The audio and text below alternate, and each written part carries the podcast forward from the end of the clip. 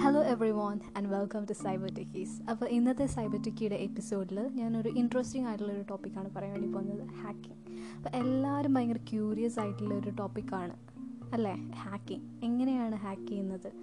Hacking ചെയ്യുമ്പോൾ നമുക്ക് എങ്ങനെ ഹാക്ക് ഹാക്ക്ഡ് ആയോ എന്ന് എങ്ങനെ മനസ്സിലാവും? ഭയങ്കര ക്യൂരിയോസിറ്റിയാണ് എല്ലാവർക്കും ഭയങ്കര ഇഷ്ടമാണ് എന്താ സംഭവിക്കണേന്നറിയാൻ. അപ്പോൾ അതിനെക്കുറിച്ച് നമുക്ക് ജസ്റ്റ് ഒന്ന് ഡിസ്കസ് ചെയ്യാം. ഒരു ഹാക്കർ എന്ന് വരും ഒരു പേര് കേൾക്കുമ്പോൾ തന്നെ നിങ്ങളുടെ മനസ്സിലേക്ക് എന്താ വരണേ? മിക്ക പേരുടെയും മനസ്സിലേക്ക് വരുന്ന ഒരു സീൻ ഞാൻ പറയാം. ഒരു കറുത്ത ഡ്രസ്സ് ഇട്ട് ഒരു കറുത്ത മുറിയിൽ. Most of the cases night night മോഡായിരിക്കും കേട്ടോ രാത്രി കറുത്ത ഡ്രസ്സ് ഇട്ട് കറുത്ത മുറിയിൽ ഒരു കറുത്ത കമ്പ്യൂട്ടർ അല്ലെങ്കിൽ ലാപ്ടോപ്പിന്റെ മുന്നിൽ കറുത്ത സ്ക്രീൻ ഐ മീൻ തീമില്ലേ കോഡിന്റെ തീമൊക്കെ കറുപ്പായിരിക്കും അതിൽ ഗ്രീൻ കളർ ലെറ്റേഴ്സിൽ കുറേ കോഡ്സ് ഒക്കെ ടൈപ്പ് ചെയ്യുന്ന ഒരാൾ മാസ്ക് ഉണ്ടാവും കേട്ടോ അപ്പോൾ അങ്ങനെ ഒരാളാണ് എല്ലാവരുടെ മനസ്സിൽ വരുന്നത്. യെസ് ഹീസ് ആൻ ഹാക്കർ അപ്പം എങ്ങനെയാണ് നമുക്കൊരു ഹാക്കറിനെ മനസ്സിലാവണേ? ഹാക്കർ എപ്പോഴും ഇങ്ങനെ കറുത്ത ഡ്രസ്സും കറുത്ത മാസ്കും വെച്ചുകൊണ്ട് നടക്കുമോ ഒരിക്കലും ഇല്ല അല്ലേ? ശരിക്കും പറഞ്ഞാൽ ഈ ഹാക്കിംഗ് എന്ന് പറയുന്നത് ഒരു പ്രൊഫഷനാണ് ഈ ഹാക്കിംഗ് എന്ന് പറയുന്നത് ഒരു വെബ്സൈറ്റിന്റെ അതിന്റെ വീക്ക്നെസ് ടെസ്റ്റ് ചെയ്യാൻ വേണ്ടി ഉപയോഗിക്കുന്ന ഒരു പ്രൊഫഷനാണ് ശരിക്കും പറഞ്ഞാൽ ഇത് പെൻ ട്രസ് പെൻ ടെസ്റ്റിലൂടെയാണ് അല്ലെങ്കിൽ പെനിട്രേഷൻ ടെസ്റ്റിലൂടെയാണ് ആ ആ ഒരു വെബ്സൈറ്റിന്റെ വീക്ക്നെസ് നമ്മൾ അനലൈസ് ചെയ്യുന്നത്. അതൊരു പ്രൊഫഷനാണ് ഇപ്പോൾ ഒരു വലിയ കമ്പനി ഹാക്കേഴ്സിനെ ഹയർ ചെയ്യും. ഇത് ഹാക്ക് ഹാക്കിംഗ് പഠിക്കുന്ന അതിന്റെ ഒരു കോഴ്സ് തന്നെയുണ്ട്. അപ്പോൾ അത് പഠിച്ച് അതിനെ ആൾക്കാരെ ഹയർ ചെയ്യും. എന്നിട്ട് ആ ഹയർ ചെയ്യുന്ന ആൾക്കാരെ കൊണ്ട് തന്നെ അവരുടെ കമ്പനിയുടെ വെബ്സൈറ്റ് തന്നെ ഹാക്ക് ചെയ്യിപ്പിക്കും. അപ്പോൾ അതെന്താ ഹാക്ക് ചെയ്യണതെന്ന് വെച്ചാൽ വേറൊരാൾ എന്ന് വെച്ചാൽ നമ്മൾ ഹയർ ചെയ്യും. നമ്മുടെ സ്വന്തം കമ്പനിയിലെ ഹാക്കർ അല്ലാതെ വേറൊരു ഹാക്കർ എങ്ങനെയാണ് ചിന്തിക്കുന്നതെന്ന് ആ ഒരു ഐഡിയ കിട്ടാൻ വേണ്ടിയാണ് അവരങ്ങനെ ഹയർ ചെയ്യുന്നത് എന്നിട്ട് ആ ഹാക്കറിനെ കൊണ്ട് ഹാക്ക് ചെയ്തിട്ട് ആ സെക്യൂരിറ്റി ത്രെറ്റ്സ് എന്തൊക്കെയാണെന്ന് മനസ്സിലാക്കി അതെല്ലാം ക്ലിയർ ചെയ്യും. ഇപ്പോൾ ഞാനിപ്പോൾ പറഞ്ഞത് വൈറ്റ് ഹാറ്റ് ഹാക്കേഴ്സാണ് എന്ന് വെച്ചാൽ ഒരു കമ്പനിയുടെ അനുവാദത്തോടെ ആ ഓണറിന്റെ അനുവാദത്തോടെ ആ സിസ്റ്റം ഹാക്ക് ചെയ്യാൻ വേണ്ടി ശ്രമിക്കുന്ന ഒരാൾ പക്ഷേ ഇങ്ങനെ ഒരാളുടെ അനുവാദം ഇല്ലാതെ ഹാക്ക് ചെയ്യുന്ന ഒരാളെ ആണ് നമ്മൾ ബ്ലാക്ക് ഹാറ്റ് ഹാക്കേഴ്സ് എന്ന് പറയുന്നത്. കുറേ ബ്ലാക്ക് ഹാറ്റ് ഹാക്കേഴ്സ് ഉണ്ട് പക്ഷേ നമുക്ക് കൂടുതലും അറിയാവുന്നത് വൈറ്റ് ഹാറ്റ് ഹാക്കേഴ്സാണ് കാരണം സൊസൈറ്റി എപ്പോഴും അക്സെപ്റ്റ് ചെയ്യുന്നത് വൈറ്റ് ഹാറ്റ് ഹാക്കേഴ്സിനെയാണ് ബ്ലാക്ക് ഹാറ്റ് ഹാക്കേഴ്സിനെ നമ്മളൊരു ഇല്ലീഗൽ അല്ലെങ്കിൽ ഒരു ക്രിമിനലായിട്ടാണ് കാണുന്നത്. ഇപ്പോൾ ഒരു അറ്റാക്ക് ഒരു ഹാക്കിങ്ങിന്റെ ഒരു അറ്റാക്ക് നടക്കുവാണെങ്കിലും അതിന് കുറേ കേസസിൽ നമുക്ക് മനസ്സിലാവാതെ ഇരിക്കുകയും ചെയ്യാം. എന്ന് വെച്ചാൽ ഒരു അറ്റാക്ക് നടക്കുമ്പോൾ അത് രണ്ട് ടൈപ്പായിട്ടാണ് വരുന്നത്. ആക്റ്റീവ് അറ്റാക്ക് ആവാം അല്ലെങ്കിൽ പാസീവ് അറ്റാക്ക് ആവാം. പാസീവ് അറ്റാക്ക് ആണെങ്കിൽ നമ്മളെ ഒരാൾ ഹാക്ക് ചെയ്തിട്ടുണ്ട് അത് നമുക്ക് മനസ്സിലാവത്തില്ല. അവർ നമ്മൾ എന്താ ചെയ്യണേന്ന് അവർക്ക് അറിയാൻ പറ്റും. ചിലപ്പോൾ നമ്മുടെ ആ സ്ക്രീൻ തന്നെ നമ്മളിപ്പോൾ മൊബൈലിന്റെ സ്ക്രീൻ ആണെങ്കിൽ ആ സ്ക്രീൻ തന്നെ അവർക്കുണ്ടാവും ഡിസ്പ്ലേ അവരുടെ കയ്യിലുണ്ടാവും അപ്പോൾ അവർ അവർ നമ്മളെ അറിയിക്കാതെ നമുക്കത് അറിയാൻ പറ്റില്ല. നമ്മൾ എന്തൊക്കെയാണ് ചെയ്യുന്നത് ആ ഒരു സ്ക്രീനിൽ അപ്പോൾ നമ്മൾ ഒരു ആർക്കൊക്കെ മെസ്സേജ് അയക്കുന്നു എന്തൊക്കെ പോസ്റ്റ് ലൈക്ക് ചെയ്യുന്നു അല്ലെങ്കിൽ എന്തൊക്കെ മേടിക്കാൻ ഉദ്ദേശിക്കുന്നു അതെല്ലാം അവർക്ക് കാണാൻ പറ്റും. പക്ഷേ അവർ നമ്മളെ അറിയിക്കുന്നില്ല. അവർ നമ്മുടെ സിസ്റ്റം ഹാക്ക് ആയിട്ടുണ്ടെന്ന്. പിന്നെ ഒരു ടൈപ്പ് അറ്റാക്കാണ് ആക്റ്റീവ് അറ്റാക്ക് ആക്റ്റീവ് അറ്റാക്കിൽ ഈ ഹാക്കേഴ്സ് ഓരോരോ ടൂൾസ് ടൂൾസൊക്കെ ഇൻസ്റ്റാൾ ചെയ്യുമ്പോൾ അതൊക്കെ നമുക്ക് കാണാൻ പറ്റും. അപ്പോൾ നമ്മൾ എന്തെങ്കിലും ഒരു ഫയൽ ഓപ്പൺ ആക്കുന്നില്ല. തന്നെ ഫയൽസൊക്കെ ഓപ്പൺ ആവുന്നു. പ്രേതശല്യം കൂടിയ പോലെ. അയ്യോ കമ്പ്യൂട്ടറിന് ബാധ പിടിക്കേറി എന്ന് പറയില്ലേ? അതുപോലെ കമ്പ്യൂട്ടർ തന്നെ കുറേ കാര്യങ്ങളൊക്കെ ചെയ്യുന്നു. നമ്മുടെ സിസ്റ്റം എന്ന് പറയുമ്പോൾ നമ്മുടെ അത്രയും ബുദ്ധിയില്ലല്ലോ. എന്നുവെച്ചാൽ നമ്മൾ പറഞ്ഞു കൊടുക്കണം എന്തെങ്കിലും കാര്യം ചെയ്യണമെന്ന്. അല്ലെങ്കിൽ അത് വേറൊരാൾ പറഞ്ഞു കൊടുക്കുന്നതായിരിക്കണം. എന്തായാലും അത് പ്രേതമായിരിക്കില്ല അപ്പോൾ അതാരായിരിക്കും? എന്തായാലും ഒരു ഹാക്കറായിരിക്കും അല്ലേ? അപ്പോൾ അങ്ങനെയുള്ള സംഭവങ്ങളൊക്കെ വരുമ്പോഴാണ് നമുക്ക് മനസ്സിലാവുന്നത് ഒരു അറ്റാക്കാണ് അപ്പോൾ അതിനെയാണ് ആക്റ്റീവ് അറ്റാക്ക് എന്ന് പറയുന്നത് ഇപ്പോൾ ഒരു നൂറ് ശതമാനം ഹാക്കിങ് നടക്കുകയാണല്ലോ അതിന്റെ അകത്തൊരു ട്വന്റി ടു ടെൻ പെർസെന്റ് ആയിരിക്കും ചിലപ്പോൾ ആക്റ്റീവ് അറ്റാക്ക് വരുന്നത്. ആക്റ്റീവ് അറ്റാക്ക് വരുമ്പോൾ മാത്രമേ നമുക്ക് മനസ്സിലാവുള്ളൂ അവിടെ ഒരു ഹാക്കിങ് അറ്റാക്ക് നടന്നിട്ടുണ്ടെന്ന്. ഇതെങ്ങനെയാണ് പ്രിവെന്റ് ചെയ്യുന്നതെന്ന് വെച്ചാൽ ഇത് കുറേ മെത്തേഡ്സ് ഉണ്ട്. ഹാക്കിംഗ് എന്ന് പറയുന്നത് ഒരു വലിയൊരു ഫീൽഡ് തന്നെയാണ്. അപ്പോൾ നമുക്കൊരു പർട്ടിക്കുലർ സൊല്യൂഷൻ എന്ന് പറയാൻ പറ്റില്ല. കുറേ കാര്യങ്ങൾ ശ്രദ്ധിച്ചാലേ ഉള്ളൂ. അപ്പോൾ എല്ലാവർക്കും എല്ലാ പ്രാവശ്യവും എല്ലാ കാര്യങ്ങളും ശ്രദ്ധിക്കാൻ പറ്റില്ലല്ലോ. അപ്പം മാക്സിമം ഞാനിപ്പോൾ കോമൺ ആയിട്ട് കണ്ടിട്ടുള്ള ഒരു കാര്യം എന്ന് പറയുവാണെങ്കിൽ ഇപ്പം വാട്സപ്പിലൊക്കെ നമുക്കിങ്ങനെ ഇടയ്ക്കൊരു മെസ്സേജ് ഒക്കെ വരാറുണ്ട് അല്ലേ? ഇന്ന ലിങ്കിൽ ക്ലിക്ക് ചെയ്യൂ. നിങ്ങൾക്ക് ഐഫോൺ ടെൻ കിട്ടും എന്നൊക്കെ പറഞ്ഞ് കുറേ ഫോർവേഡഡ് മെസ്സേജസ് എല്ലാവരും കണ്ടിട്ടുണ്ടാവും. അപ്പോൾ അതിൽ ക്ലിക്ക് ചെയ്ത് ഐഫോൺ കിട്ടുമെന്ന് അവരുടെ ഭാഗ്യം പരീക്ഷിക്കാൻ പോകുന്ന കുറേ ധൈര്യമുള്ള ആൾക്കാരും കാണും അല്ലേ? അത് ശരിക്കും പറഞ്ഞാൽ ധൈര്യമല്ല അത് ശരിക്കും പറഞ്ഞാൽ മണ്ടത്തരാണ്. ഇങ്ങനെ സൈറ്റുകൾ ഓരോരോ ലിങ്ക് കാണുമ്പോൾ അതിൽ ക്ലിക്ക് ചെയ്യുമ്പോഴത്തേനും നമ്മളുടെ ഐ പി അഡ്രസ്സ് ആ സൈറ്റ് ബിൽഡ് ചെയ്ത് ആളുടെ കയ്യിലേക്ക് കിട്ടുവാണ്. അവിടെ നമ്മൾ നമ്മളുടെ ഡാറ്റ അവർക്ക് റിവീൽ ചെയ്യുവാണ്. നമ്മൾ എവിടെ നിന്ന് അസസ് ചെയ്യുന്ന ആ ഒരു ക്ലിക്കിൽ നിന്ന് തന്നെ നമ്മൾ ഏത് ഫോണാണ് യൂസ് ചെയ്യുന്നത് അല്ലെങ്കിൽ ഏത് സോഫ്റ്റ്വെയർ ആണ് നമ്മൾ യൂസ് ചെയ്യുന്ന എല്ലാ ഡീറ്റെയിൽസും ആ ഒരാളുടെ കയ്യിൽ കിട്ടുവാണ്. ചിലപ്പോൾ അതൊരു അറ്റാക്ക് ആവാം. അപ്പോൾ അങ്ങനെയുള്ള ക്ലിക്കിംഗ് ഒക്കെ മാക്സിമം കുറയ്ക്കുക. പിന്നെ വേറെ ഒരെണ്ണെന്ന് വെച്ചാൽ ഈ ഫോണിലേക്ക് മെസ്സേജ് വരും. നിങ്ങൾക്ക് ഇന്ന ആപ്ലിക്കേഷൻ നിങ്ങൾക്ക് സെലക്ട് ആയി. ഇവിടെ ക്ലിക്ക് ചെയ്യൂ എന്ന് പറഞ്ഞ് വേറൊരു ലിങ്ക് വരും. അപ്പോൾ അങ്ങനെ കാണുന്ന ലിങ്കുകളിലൊന്ന് മാക്സിമം കയറി ക്ലിക്ക് ചെയ്യാതിരിക്കാൻ നോക്കുക. ഈ ഹാക്കിംഗ് എന്ന് പറയുന്നത് ഒരു വലിയ ഫീൽഡാണ് അപ്പോൾ ഇതിനെക്കുറിച്ച് എല്ലാ കാര്യങ്ങളും എനിക്ക് ഫുൾ കണ്ടന്റ് ഈ ഒരു സിംഗിൾ പോഡ്കാസ്റ്റിലൂടെ ഷെയർ ചെയ്യാൻ പറ്റില്ല അപ്പോൾ ഇന്നത്തേക്കിന് ഞാൻ ഈ പോഡ്കാസ്റ്റ് ഇവിടം കൊണ്ട് നിർത്താനാണ് ഉദ്ദേശിച്ചിരിക്കുന്നത് നെക്സ്റ്റ് എപ്പിസോഡിൽ ഞാൻ ഡിഫറെന്റ് ടൈപ്പ് ഹാക്കിംഗ് അറ്റാക്സ് ഏതൊക്കെയാണ് എങ്ങനെയാണ് ഒരു അറ്റാക്കറിന് നമ്മുടെ പാസ്വേഡ് കെസ് ചെയ്യാൻ പറ്റണേ അതിനെക്കുറിച്ച് ഒരു ബ്രീഫായിട്ടുള്ള ഒരു ഐഡിയ ആയിരിക്കും തരാൻ വേണ്ടി പോണേ. അപ്പോൾ കൂടുതൽ ടെക്നോളജി റിലേറ്റഡ് ആയിട്ടുള്ള പോഡ്കാസ്റ്റ് കേൾക്കാൻ വേണ്ടി ഞങ്ങളുടെ ചാനലായ സൈബർ ടെക്കി ഫോളോ ചെയ്യുക. Thank you so much to we meet next time bye bye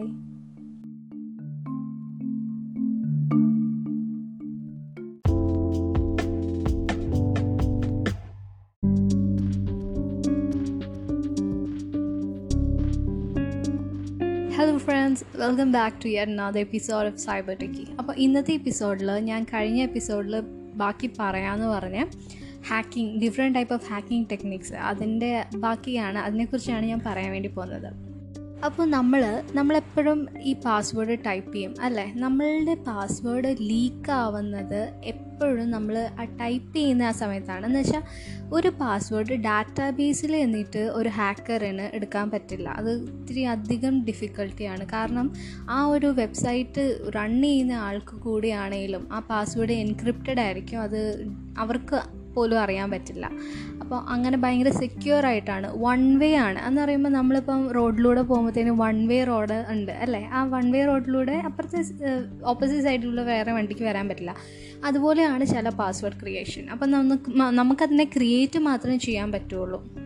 അത് കുറേ അൽഗോർദം ഉണ്ട്. സോൾട്ടിങ് അങ്ങനെ കുറേ അൽഗോർദം വെച്ചിട്ട് അതിനെ എൻക്രിപ്റ്റ് ചെയ്തിട്ടായിരിക്കും ഡാറ്റാബേസിൽ സ്റ്റോർ ചെയ്തേക്കുന്നത്. അതുകൊണ്ട് തന്നെ നമുക്ക് ഡാറ്റാബേസിൽ എന്നിട്ട് അതിനെ ഹാക്ക് ചെയ്യാൻ പറ്റില്ല. പിന്നെ ഹാക്ക് ചെയ്യാൻ പറ്റുന്നതെന്ന് വെച്ചാൽ യൂസർ ആ ഒരു പാസ്വേഡ് കീബോർഡിൽ ടൈപ്പ് ചെയ്യുമ്പോൾ ആ ഇൻപുട്ടായിട്ട് നമ്മൾ ടൈപ്പ് ചെയ്ത് എന്റർ ചെയ്യില്ലേ? ആ ഒരു ബ്രീഫായിട്ട് ബ്രീഫായിട്ടുള്ള ഒരു ചെറിയ ടൈം ഇന്റർവെല്ലിലാണ് പിന്നെ നമ്മളുടെ പാസ്വേഡ് ഹാക്ക് ആക്കാൻ പറ്റുന്നത്. അപ്പോൾ ഇങ്ങനെ അവരെ പാസ്വേഡ് കിട്ടാൻ വേണ്ടി അവർ കുറേ ടെക്നിക്സ് യൂസ് ചെയ്യും. അപ്പോൾ അതിന് കുറേ അറ്റാക്ക് ഉണ്ട്. അപ്പോൾ ഫസ്റ്റ് വൺ ഞാൻ പറയാൻ വേണ്ടി പോകുന്നത് ബ്രൂട്ട് ഫോഴ്സ് അറ്റാക്ക് എന്ന് പറയുന്ന ഒരു അറ്റാക്കാണ് അത് കോമൺ ആയിട്ടുള്ള ഒരു അറ്റാക്കാണ് അതെന്ന് പറയുമ്പോൾ നമ്മളിപ്പോൾ ഒരു സൈറ്റിൽ പാസ്വേഡ് എന്റർ ചെയ്യുമ്പോൾ അവർ പറയാറുണ്ട് മിനിമം ലെങ്ത് എന്ന് പറയുന്നത് ഒരു എയ്റ്റ് ക്യാരക്ടറെങ്കിലും മിനിമം ലെങ്ത് വേണം. അല്ലെങ്കിൽ അതിൽ കൂടുതൽ ഉണ്ടാവണം എന്ന് അവർ പറയാറുണ്ട്. അപ്പോൾ അതിൽ ചെറിയ പാസ്വേഡ് നമ്മൾ സെറ്റ് ചെയ്യുമ്പോൾ അവർ പറയും ഈ പാസ്വേഡ് പറ്റില്ല. മിനിമം ലെങ്ത് ഇത്രയാണ് അത് ചെയ്യണം. അതെന്ന് വെച്ചാൽ ഈ ബ്രൂട്ട് ഫോഴ്സ് അറ്റാക്കിൽ നമ്മുടെ സിസ്റ്റം തന്നെ വേരിയസ് കോമ്പിനേഷൻസ് എന്തൊക്കെ കോമ്പിനേഷൻസ് പോസിബിൾ ആണോ ക്യാരക്ടേഴ്സ് ഒക്കെ വെച്ച് അവർ മാക്സിമം കോമ്പിനേഷൻസ് ട്രൈ ചെയ്യും. ക്യാരക്ടേഴ്സ് ഒക്കെ വെച്ച് മാക്സിമം കോമ്പിനേഷൻ ട്രൈ ചെയ്തിട്ട് നമ്മളുടെ ആ പാസ്വേഡ് എത്താൻ വേണ്ടി നോക്കും. അത് എയ്റ്റ് ലെറ്റേഴ്സിൽ മേളിലാണെങ്കിൽ അത് കുറേ വർഷങ്ങളെടുക്കും കണ്ടുപിടിക്കാൻ. പക്ഷേ എയ്റ്റ് ലെറ്റേഴ്സിന് താഴെയായിട്ടുള്ള പാസ്വേഡ് കണ്ടുപിടിക്കാൻ ഇച്ചിരിയും കൂടെ എളുപ്പമാണ്. അത് കാരണമാണ് അവർ എയ്റ്റ് ലെറ്റേഴ്സ് ഒരു ലിമിറ്റ് വെക്കുന്നത്. അതിൽ കൂടുതലെങ്കിലും നിങ്ങൾ പാസ്വേഡ് ലെങ്ത്ത് ഫിക്സ് ചെയ്യണമെന്ന്. അത് നമ്മൾ തന്നെ ആ പാസ്വേഡ് കോമ്പിനേഷൻസ് ചെയ്യണമെന്നില്ല. ഇത് ഓൾറെഡി കമ്പ്യൂട്ടറിൽ തന്നെ ആ ഒരു പാസ്വേഡ് കോമ്പിനേഷൻസ് സെർച്ച് ചെയ്യും. എന്നിട്ട് അത് ഏതിലാണ് അതിൽ ഏതാണ് മാച്ച് ചെയ്യുന്നതെന്ന് നോക്കും. പിന്നെ സെക്കൻഡ് ടൈപ്പ് അറ്റാക്ക് എന്ന് പറയുന്നത് കീ സ്ട്രോക്ക് അറ്റാക്ക് എന്നാണ് കീ സ്ട്രോക്ക് അറ്റാക്കിലെന്ന് വെച്ചാൽ നമ്മൾ നമ്മൾ എന്താ ടൈപ്പ് ചെയ്യുന്നതെന്ന് അവർക്ക് സ്ക്രീനൊന്നും കാണാൻ പറ്റില്ല. പക്ഷേ നമ്മൾ ഏതൊക്കെ ഇൻപുട്ടാണ് നമ്മളുടെ കീബോർഡിൽ നിന്ന് എന്റർ ചെയ്യുന്നത്? ആ ഇൻപുട്ട് നമ്മൾ എന്റർ ചെയ്യുന്ന കീബോർഡിന്റെ ഇൻപുട്ട് വെച്ചിട്ട് അവർക്ക് നമ്മളുടെ പാസ്വേഡ് ഗസ് ചെയ്യാൻ പറ്റും. ആ അങ്ങനത്തെ ടൈപ്പ് അറ്റാക്കിനെയാണ് കീ സ്ട്രോക്ക് അറ്റാക്ക് എന്ന് പറയുന്നത്. മൂന്നാമത്തെയാണ് ഏറ്റവും കോമൺ ആയിട്ടുള്ളതും. അതും കുറേ പേര് കേട്ടിട്ടുണ്ടാവുന്ന ഒരു ഹാക്കിംഗ് ടെക്നിക്കാണ് അതിനെയാണ് ഫിഷിംഗ് എന്ന് പറയുന്നത്. ഫിഷിംഗ് എന്ന് പറയുന്ന അറ്റാക്കിൽ നമ്മളുടെ അറ്റാക്കർ നമുക്കൊരു മെയിലോ അല്ലെങ്കിൽ അതുപോലെ ഒരു ജെനുവിൻ ആയിട്ടുള്ള ഒരു കമ്പനി നമുക്കൊരു മെസ്സേജ് അയക്കണ പോലെ എന്തെങ്കിലും ഒരു ലിങ്ക് നമുക്ക് അയച്ചു തരും. അപ്പം നമ്മൾ അതിൽ കയറി ക്ലിക്ക് ചെയ്യും. നമുക്ക് ചിലപ്പോൾ മെയിലായിരിക്കും വരിക. മെയിൽ വന്നിട്ട് നിങ്ങൾ ഇന്ന ഇതിൽ സെലക്ട് ആയി. എന്ന് പറഞ്ഞ് ജെനുവിൻ ആയിട്ടായിരിക്കും തോന്നുക കണ്ട. നമ്മൾ അതിൽ കയറും എന്നിട്ട് അതിൽ ചിലപ്പോൾ നമ്മുടെ ക്രെഡൻഷ്യൽസ് ഡെബിറ്റ് കാർഡ് ഡീറ്റെയിൽസ് അങ്ങനെ എല്ലാം ഫില്ല് ചെയ്യാനൊക്കെ ഉണ്ട്. അപ്പോൾ നമ്മൾ അത് ഫില്ല് ചെയ്യും.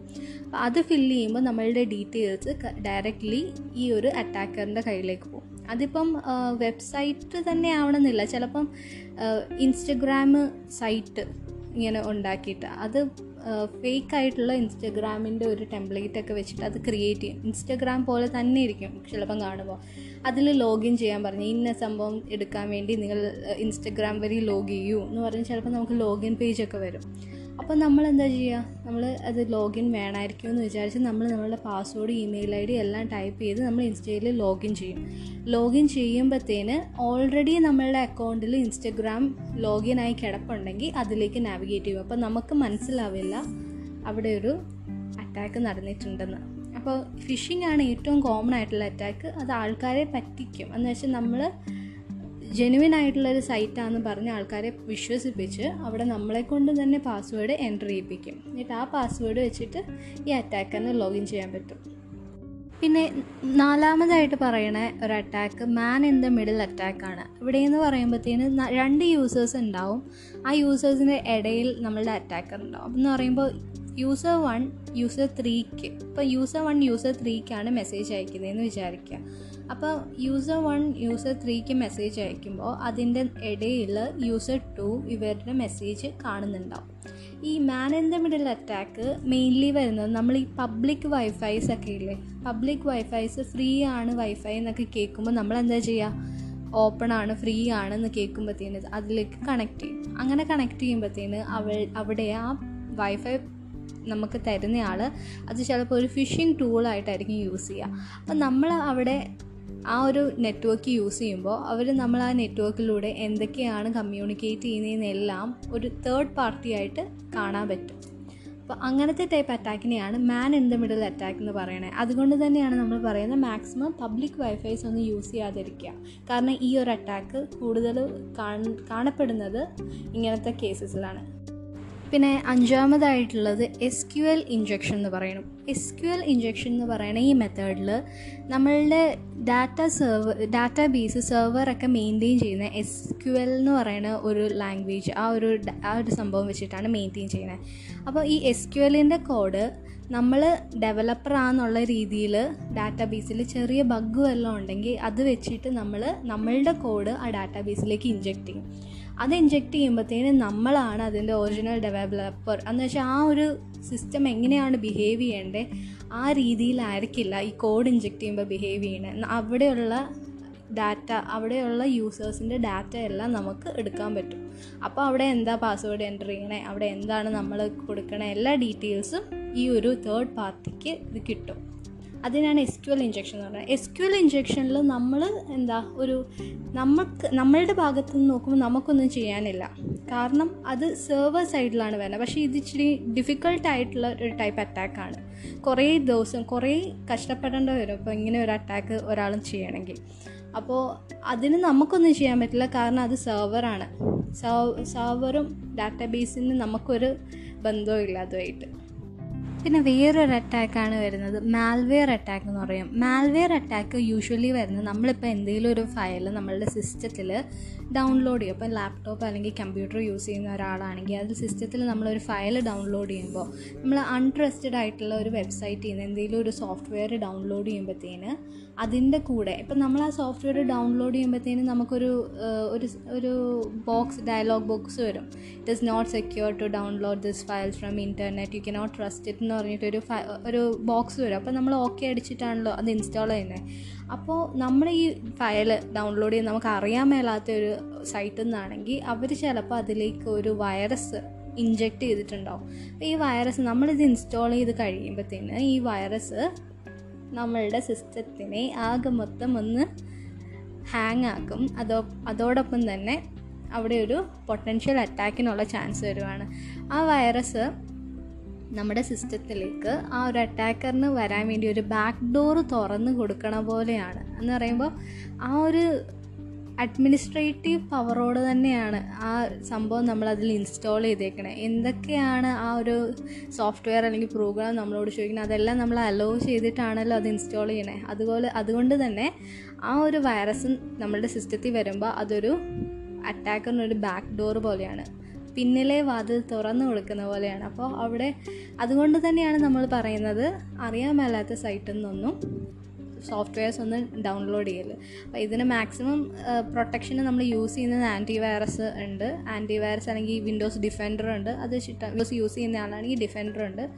പിന്നെ ഏറ്റവും നല്ല ഓയസ് പറയുവാണെങ്കിൽ അത് ലിനക്സ് ആണ്. ലിനക്സിൽ ഇങ്ങനെ വലിയ വൈറസ് ഒന്നും അറ്റാക്ക് ഒന്നും നടക്കില്ല. കാരണം അത് അത് വെച്ചിട്ട് തന്നെ നമുക്ക് പെൻ പെൻ ടെസ്റ്റ് പെൻ ഒക്കെ ചെയ്യുന്നത് നമ്മൾ ലിനക്സ് വെച്ചിട്ടാണ്. അപ്പം ലിനക്സ് സെക്യൂരിറ്റിയുടെ കാര്യത്തിൽ ലിനക്സ് ആണ് ഏറ്റവും ബെസ്റ്റ് പിന്നെ വിൻഡോസ് ആണെങ്കിൽ നമുക്ക് ആന്റി വൈറസ് യൂസ് ചെയ്യാം.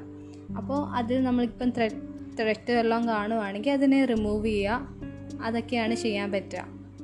പിന്നെ ഞാൻ കഴിഞ്ഞ എപ്പിസോഡിൽ പറഞ്ഞ ആക്റ്റീവ് ആൻഡ് പാസീവ് അറ്റാക്ക് എന്ന് ഞാൻ പറഞ്ഞായിരുന്നു അല്ലേ?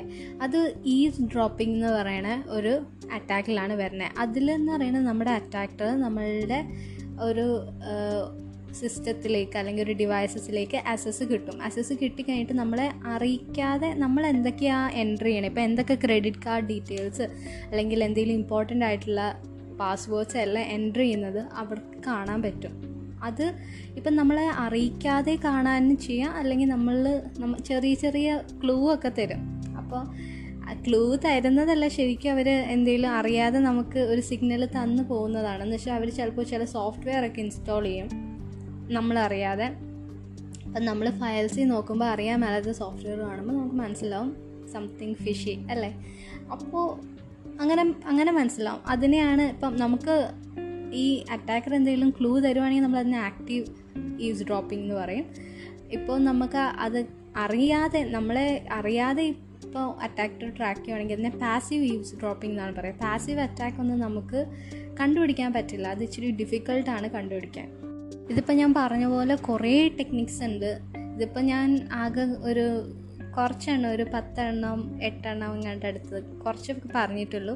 പക്ഷേ ഇതുപോലെ തന്നെ കുറേ ടെക്നിക്സ് ഉണ്ട്. അത് കാരണമാണ് ഞാൻ നേരത്തെ എപ്പിസോഡിൽ പറഞ്ഞത് കുറേ രീതിയിൽ നമ്മളെ ഹാക്ക് ചെയ്യാൻ പറ്റും. അപ്പോൾ എല്ലാം കൊണ്ട് നമുക്ക് എല്ലാ കാര്യങ്ങളും എപ്പോഴും ശ്രദ്ധിക്കാൻ പറ്റണമെന്നില്ല. അപ്പം കുറച്ചൊക്കെ ശ്രദ്ധിച്ചാൽ കുറച്ചൊക്കെ ഇന്റർനെറ്റിൽ സേഫ് ആയിട്ട് ഇരിക്കാൻ പറ്റും. അപ്പോൾ ഇന്നത്തെ എപ്പിസോഡ് ഇവിടെ കൊണ്ട് വൈൻഡപ്പ് ചെയ്യുവാണ്. നമുക്ക് നെക്സ്റ്റ് എപ്പിസോഡിൽ കാണാം. അതുവരെ ബൈ ബൈ